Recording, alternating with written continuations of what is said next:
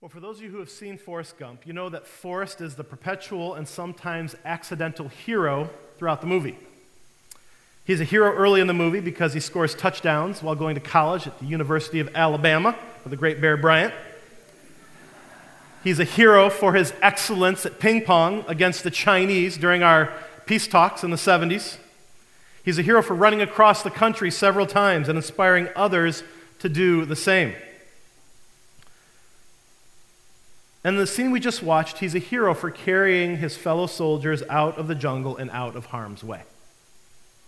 But this last heroic achievement is different from the others that I mentioned.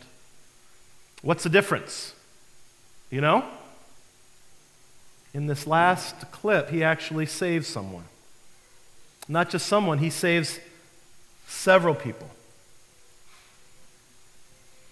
And what do I mean by save? Well, he rescues them from danger in what turns out to be imminent death by firebombing because you heard Lieutenant Dan say he had just called in an airstrike. And anybody left in the region, if you watch as the movie continues, would be consumed in the fire. In this last act, Forrest Gump isn't just a hero, he is a savior. And this morning we are continuing our message series, Summer in the Sun, where we are asking the question who is Jesus and why does it matter? In previous weeks, we talked about Jesus as a mediator, Jesus as a prophet, Jesus as Lord, amongst other characteristics. And today we're focusing on Jesus as Savior, which may be the most popular title or description that Jesus gets these days. Now, initial question that we have what exactly is a Savior? And we might think we know that, but let's delve in just so we, we all understand and have the same framework to work from. A Savior is a person who saves something or someone from danger or destruction. That's the first definition. The second definition connects Savior to Christianity. In Christianity, it is deliverance by God from the penalty of power and sin. In most dictionaries, it's a generic definition, and then quickly a Christian associated definition is offered. It's so closely tied to the Christian faith. Some synonyms for Savior are deliverer, redeemer, rescuer. That's what we saw Forrest doing, rescuing. As I was doing this, I had a thought. I wanted to ask you to, to think with me for a moment. When you think of the word Savior, who do you think of? Now, for most of us in this room, obviously, we think of Savior, we get some picture image of Jesus. Whatever, is it on a cross? Is it him talking to children? We see that's the general image for Christians and for folks who have been taught and raised or grown in the Christian faith. But apart from Jesus, when you think of Savior, who else comes to mind? Anyone? I don't know, maybe it's a parent or a sibling who came to your rescue when you were young and in physical danger or trouble. Some of you know someone who was trapped in addiction. It might have been you, might have been someone you care deeply about, or some other dangerous cycle, and had a friend or family member not been present to help or intercede in some facet. They might not, or you might not be here today. Those are both pertinent examples of a Savior.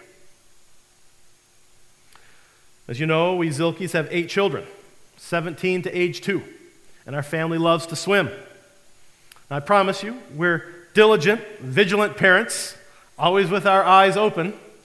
But I have two, Julie has two, and there's still four kids left over if each kid gets an eye. and several times over the years, one of our young children has either jumped or fallen into the water and not been able to swim. Thankfully, somebody heard or somebody saw and noticed and we were able to jump in and rescue them and get them to safety. There was another time, about four years ago, we were vacationing up in New England. We're visiting the big cities, and we're downtown Boston hiking the Freedom Trail. In Boston, if you've been to Boston, you know that the Freedom Trail is a series of old buildings that have been preserved downtown with skyscrapers all around. It's fascinating, it's wonderful. In fact, I think we were right on this corner over here about to cross over to this building, and they're getting the, the, crew together, and we only had nine at the time. Vivian has not yet been born. And I'm doing my count one, two, three, four, five, six, seven. One, two, three, four, five, six, seven. You know, like I would do to make sure I have all of them. And then one of our kids just decides to venture out and starts walking out into the road. Well, there was a bus coming, and I jumped out and grabbed that child and pulled them back as the bus went by. I think it could have been really bad had I not. In that instance, I was a savior. Well, as you can expect here at church on Sunday morning, someone else is a Savior God. In fact, if you read the Bible and you know about the history of Israel and the history of God and His people, time and again, God is a Savior to people, rescuing them from physical harm.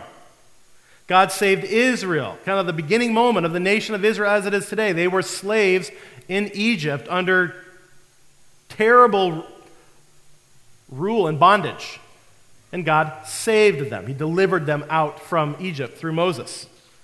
Centuries later, there was a young, zealous boy named David who would be a future king. Who, when uh, the giant Goliath got up in front of the army of Israel, said, Is anyone going to stand against me? He stood up and said, I will. And while he threw some stones that happened to hit Goliath in the head and kill him, there was miraculous intervention on his part, and God saved what would have been a terrible, horrible demise of young David had he ventured alone. Around 700 BC, God miraculously saved Jerusalem, the city, from the invading Assyrian army. I don't know if you know this, but Israel had kind of broken into two, two separate countries. And the terrible Assyrian army uh, had come through and conquered the north and just wiped it out. Very little, if any, remained of the northern kingdom. Jerusalem and the southern kingdom had endured but Assyria had come down, and they were literally uh, at the gates, at the doorstep, about to conquer Jerusalem. And one night, 185,000 Assyrian soldiers were killed. The Bible records it as God sent an angel of death. The Syrian army wakes up in the morning. They've lost that many people. They retreat, go back north. And Jerusalem's saved. Sometime later, Babylon actually comes in and does capture Jerusalem, and they take captives. And three young men, if you might have heard their names Shadrach, Meshach, and Abednego, or Abednego. They were thrown into a, a, a furnace to be burned alive because they wouldn't worship a false God. And if you read the story in Daniel, you find out that a fourth person enters the fire to save them from doom. Decades later, their friend Daniel, who's still alive and enduring now under the Persian Empire, is told that he has to stop praying to God and he must now only pray to the Persian false gods and their, their ruler. And Daniel won't. And so he's thrown into a lion's den with ravenous, hungry lions, and he is saved that day because no harm comes to him. There are many examples of history from history recorded in the Bible where God was a savior. He was a savior for the individual, he was a savior for groups of people, and he was savior for the entire nation. Where does this word savior come from? What's the background? What's the specifics about it? Well, it, the Hebrew word for savior that's most commonly used is the word yasa. Yasa. This word and its derivatives, that means its various forms, it's a verb, it's with the noun and all the, the derivatives, and then the tenses and everything, collectively are found over 350 times in the Old Testament. That's how often it's used. Salvation, saving, Savior, 350 times in the Old Testament. And then there's a spiritual aspect of this word yasa that we find in Psalm 51. Now, if you don't know, Psalm 51 is a psalm written by this David, who the Lord saved before Goliath and later made king. But as he's king, he makes some terrible mistakes, does some evil, wicked things murder, adultery, and yet he repents. He repents and comes before the Lord and said, I was wrong. And if you want to read a great psalm about repenting and addressing the sins and the wrongs, you will not find a better prayer or psalm to read than Psalm 51. And as he gets to the end of the psalm in verse 12, David says this Restore to me the joy of your salvation, Yasa, and grant me a willing spirit to sustain me. Then I will teach transgressors your ways so that sinners will turn back to you. Deliver me from the guilt of bloodshed, O God, you who are God, my Savior, and my tongue will sing of your righteousness. You who are God, my Savior, David, proclaiming God. A thousand years before Jesus came on the scene, God was a Savior. Now, there's two important virtues here that I want to highlight as we move through, and they, they're referenced here, and they'll be referenced in the next verse that we look at. The first is love. It is the love of God that compels him to save. It is God's love and compassion. It is your love and compassion. It is my love for my children that I pulled them back. That whatever I'm wearing or whatever's in my pockets, I jump in. It is love that leads us and compels us, it drives us to rescue, to deliver, to save.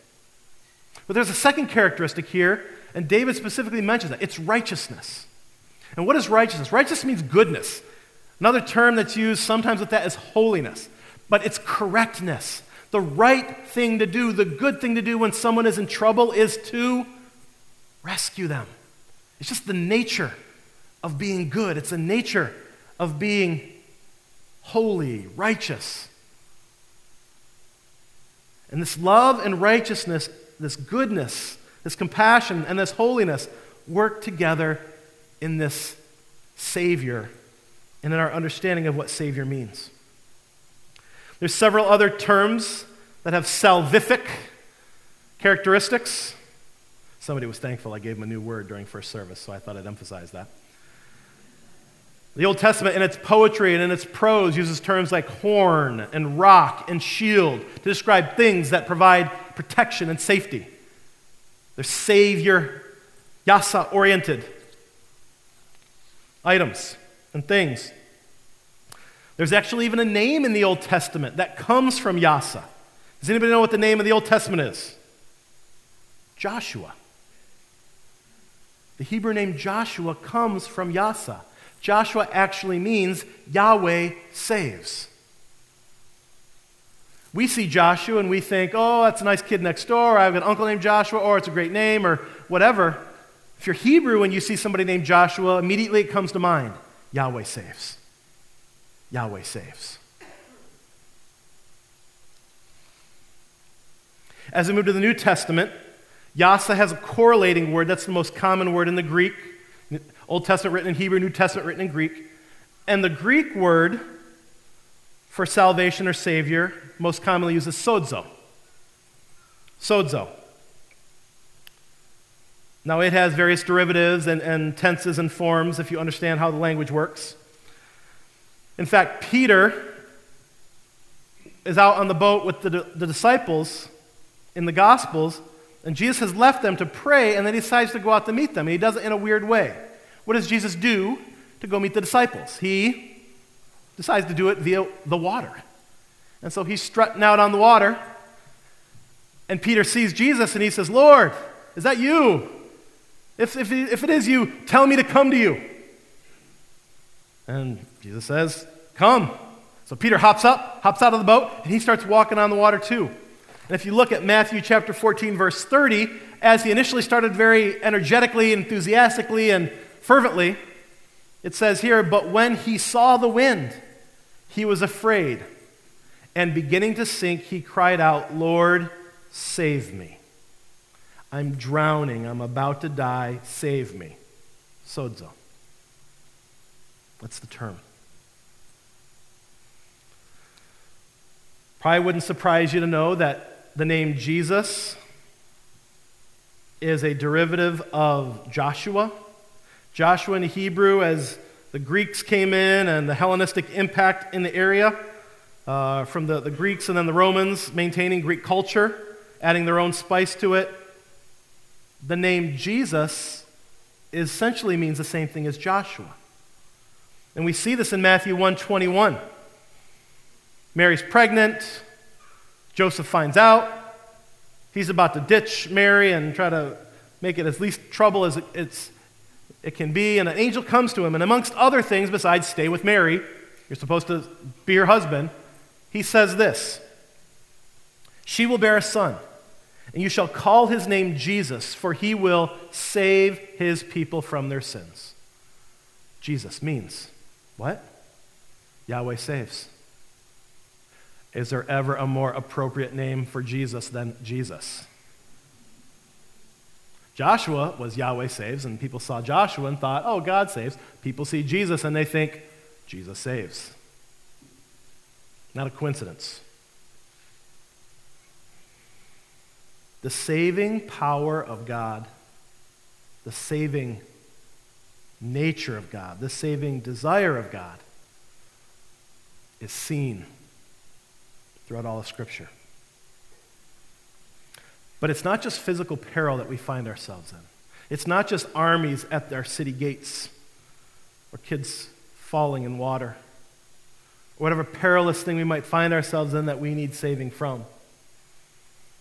The whole Bible, and especially the New Testament, emphasizes on a different type of danger and a different type of peril. And that's the danger and peril from sin.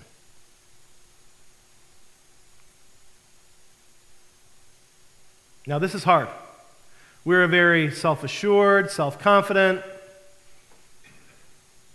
I give, I serve, I give my time, uh, I support all these causes. I'm really trying not to be like the person next to me. I mean, all these human efforts, which are noble. But none of them change the mixture inherent within each of us. And that mixture is this. It says in Romans 3:23, Paul, Romans we just studied uh, for a couple years. You can find the sermons online if you want to delve deeper. But in Romans 3:23, Paul says this. He says, "For all have sinned and fall short of the glory of God." So you and I today, we're in danger. As far as we know, we're not in physical danger unless the roof were to crash in or lightning were to strike in the fire. I mean, we could come up with imaginative physical dangers, but we are in spiritual danger because of the reality of sin in our life. Okay, Jeremy, we sin. Well, what's the problem with that? Well, later in the book of Romans, Romans 6:23, Paul writes this, "For the wages of sin, what you earn from your sin, what you deserve, what you are credited because of your sin, for the wages of sin is death." The wages of sin is death. Not physical death. Because we know people who do wrong, who do evil, who seem to get away with it. Sometimes they sure have a lot of fun doing it. It's not fair. Why do they get away with it? Shouldn't be that way. It's not the physical that we should be concerned with, it's the spiritual, it's our soul. Now, this is hard, as I said, for us to to receive and to understand because we don't want to be vulnerable. We don't want to be in need. We don't want to be desperate. But the gospel is part and parcel with the people, us, upon learning and seeing and understanding the truth of God towards us, coming to a point and realizing, I'm in trouble.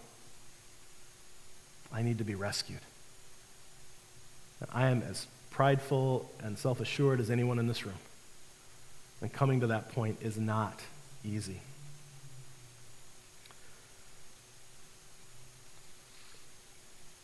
So we're on day 14 of our trip, probably. I think it was 14. On day 12, we had gone to Yellowstone and Oregon and up to Washington. On day 12, we put Julie and our youngest Vivian, two years old, on a plane to go home. We did this five years ago. It worked well. Mama liked to come along and hang out. Mama also liked a couple days of peace and quiet before the train arrived back at the house. So we're figuring out a little wisdom in how we manage the, uh, the needs of the family and the needs of, uh, of the parents. And so the whole time we've been on this trip, there is this carrier that you put kids in. Some of you have them, you've seen them.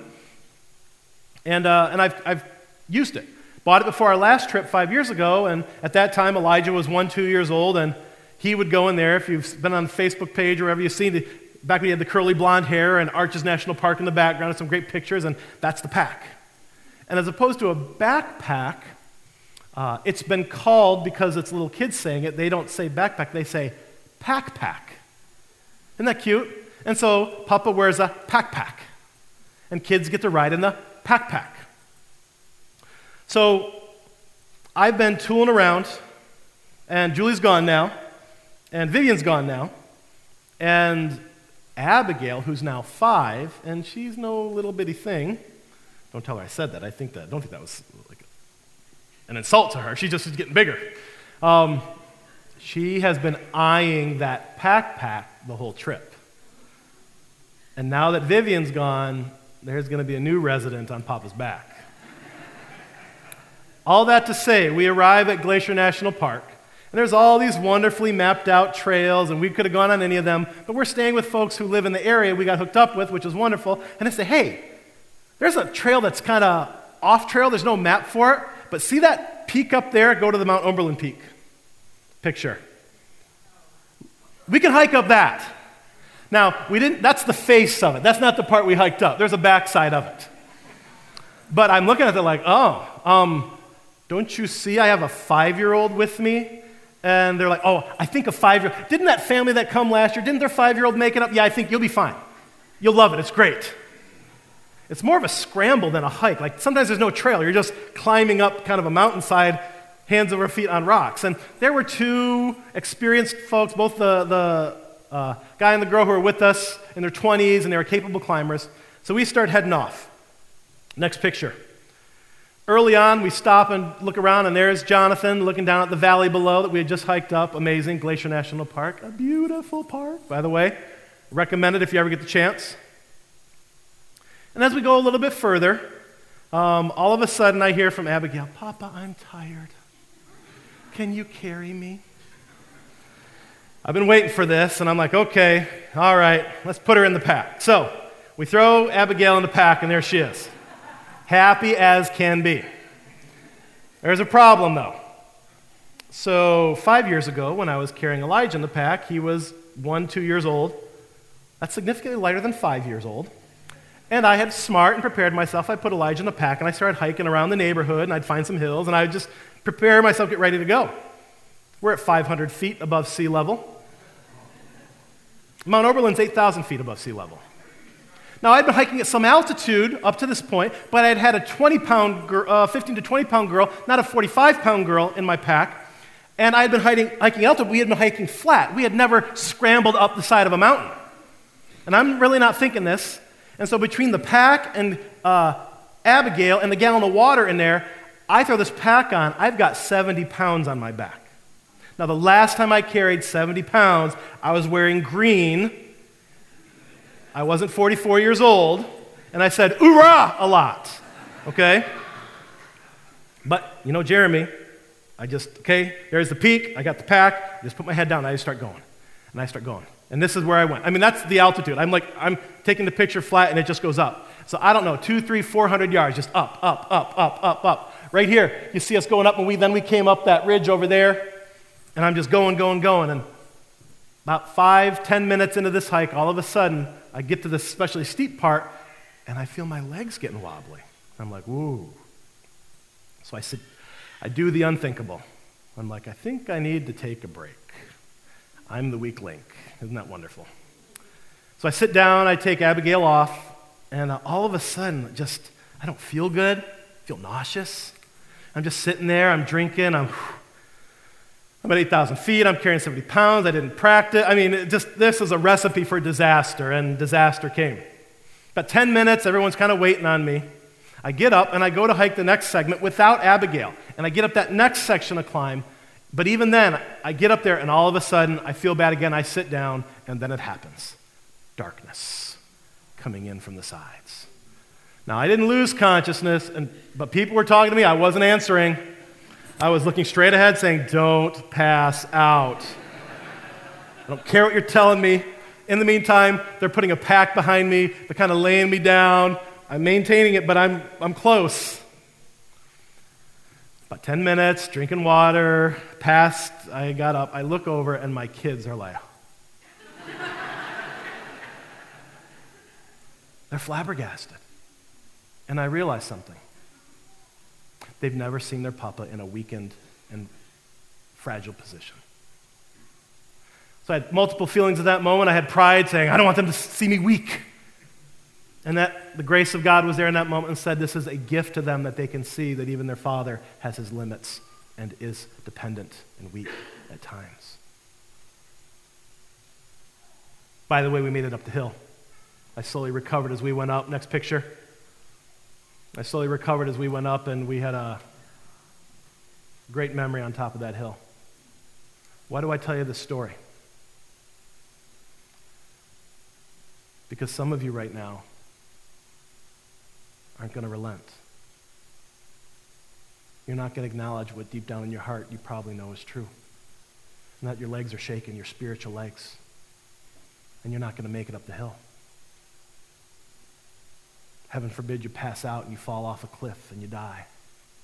That's legitimately what could have happened with a girl on my back. Think, think about that. If had I not stopped and humbled myself and sat down. We need a Savior. And you may have never articulated it like that. You may have never actually said, I am desperate and I am weak spiritually. I cannot do this. I cannot please and accomplish God what you call and desire and command, demand of us to accomplish. I need a Savior. So some good news.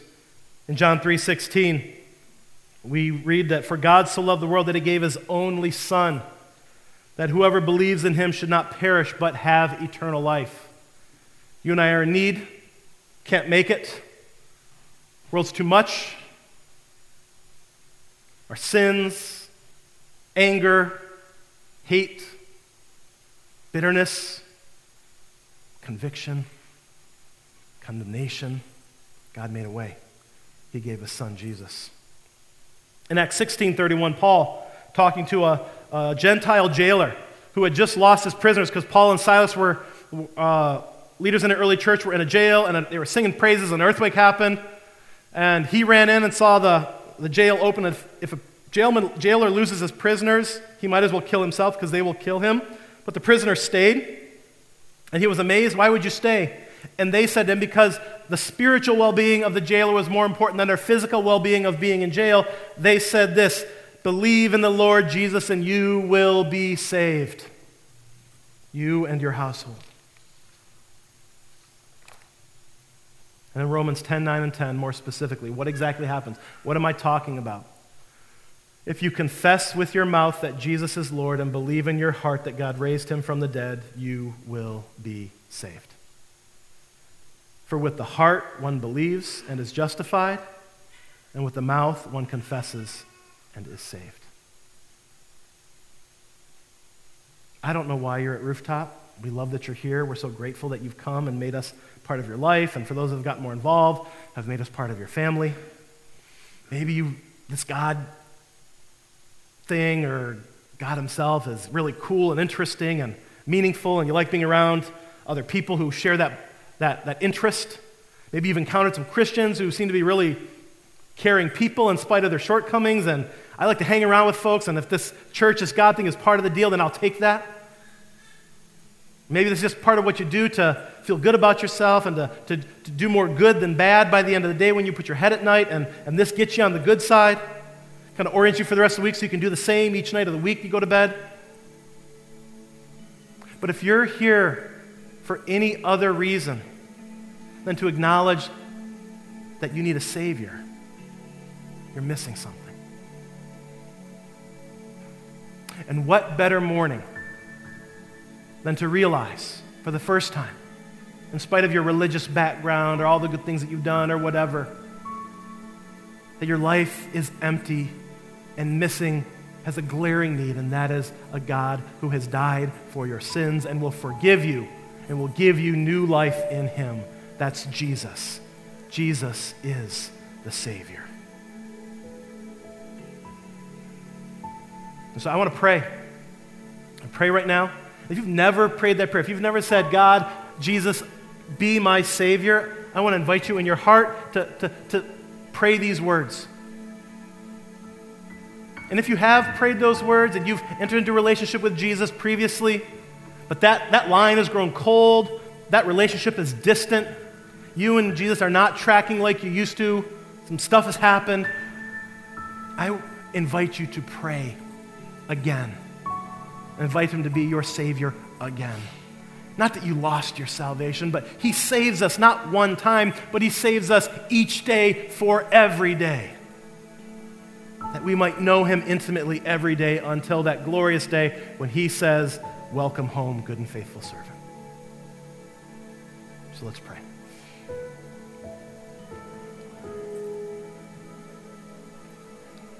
Father, we are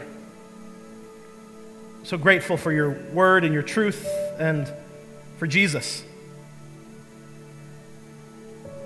And if there are folks here right now who need and want to pray, who want to invite Jesus Christ to be their Savior, just pray via your Holy Spirit, you'll lead them in this prayer. God, I am a sinner. And I'm in trouble without you. I cannot live this life or accomplish what you require on my own. Jesus, I need you. Please come into my life.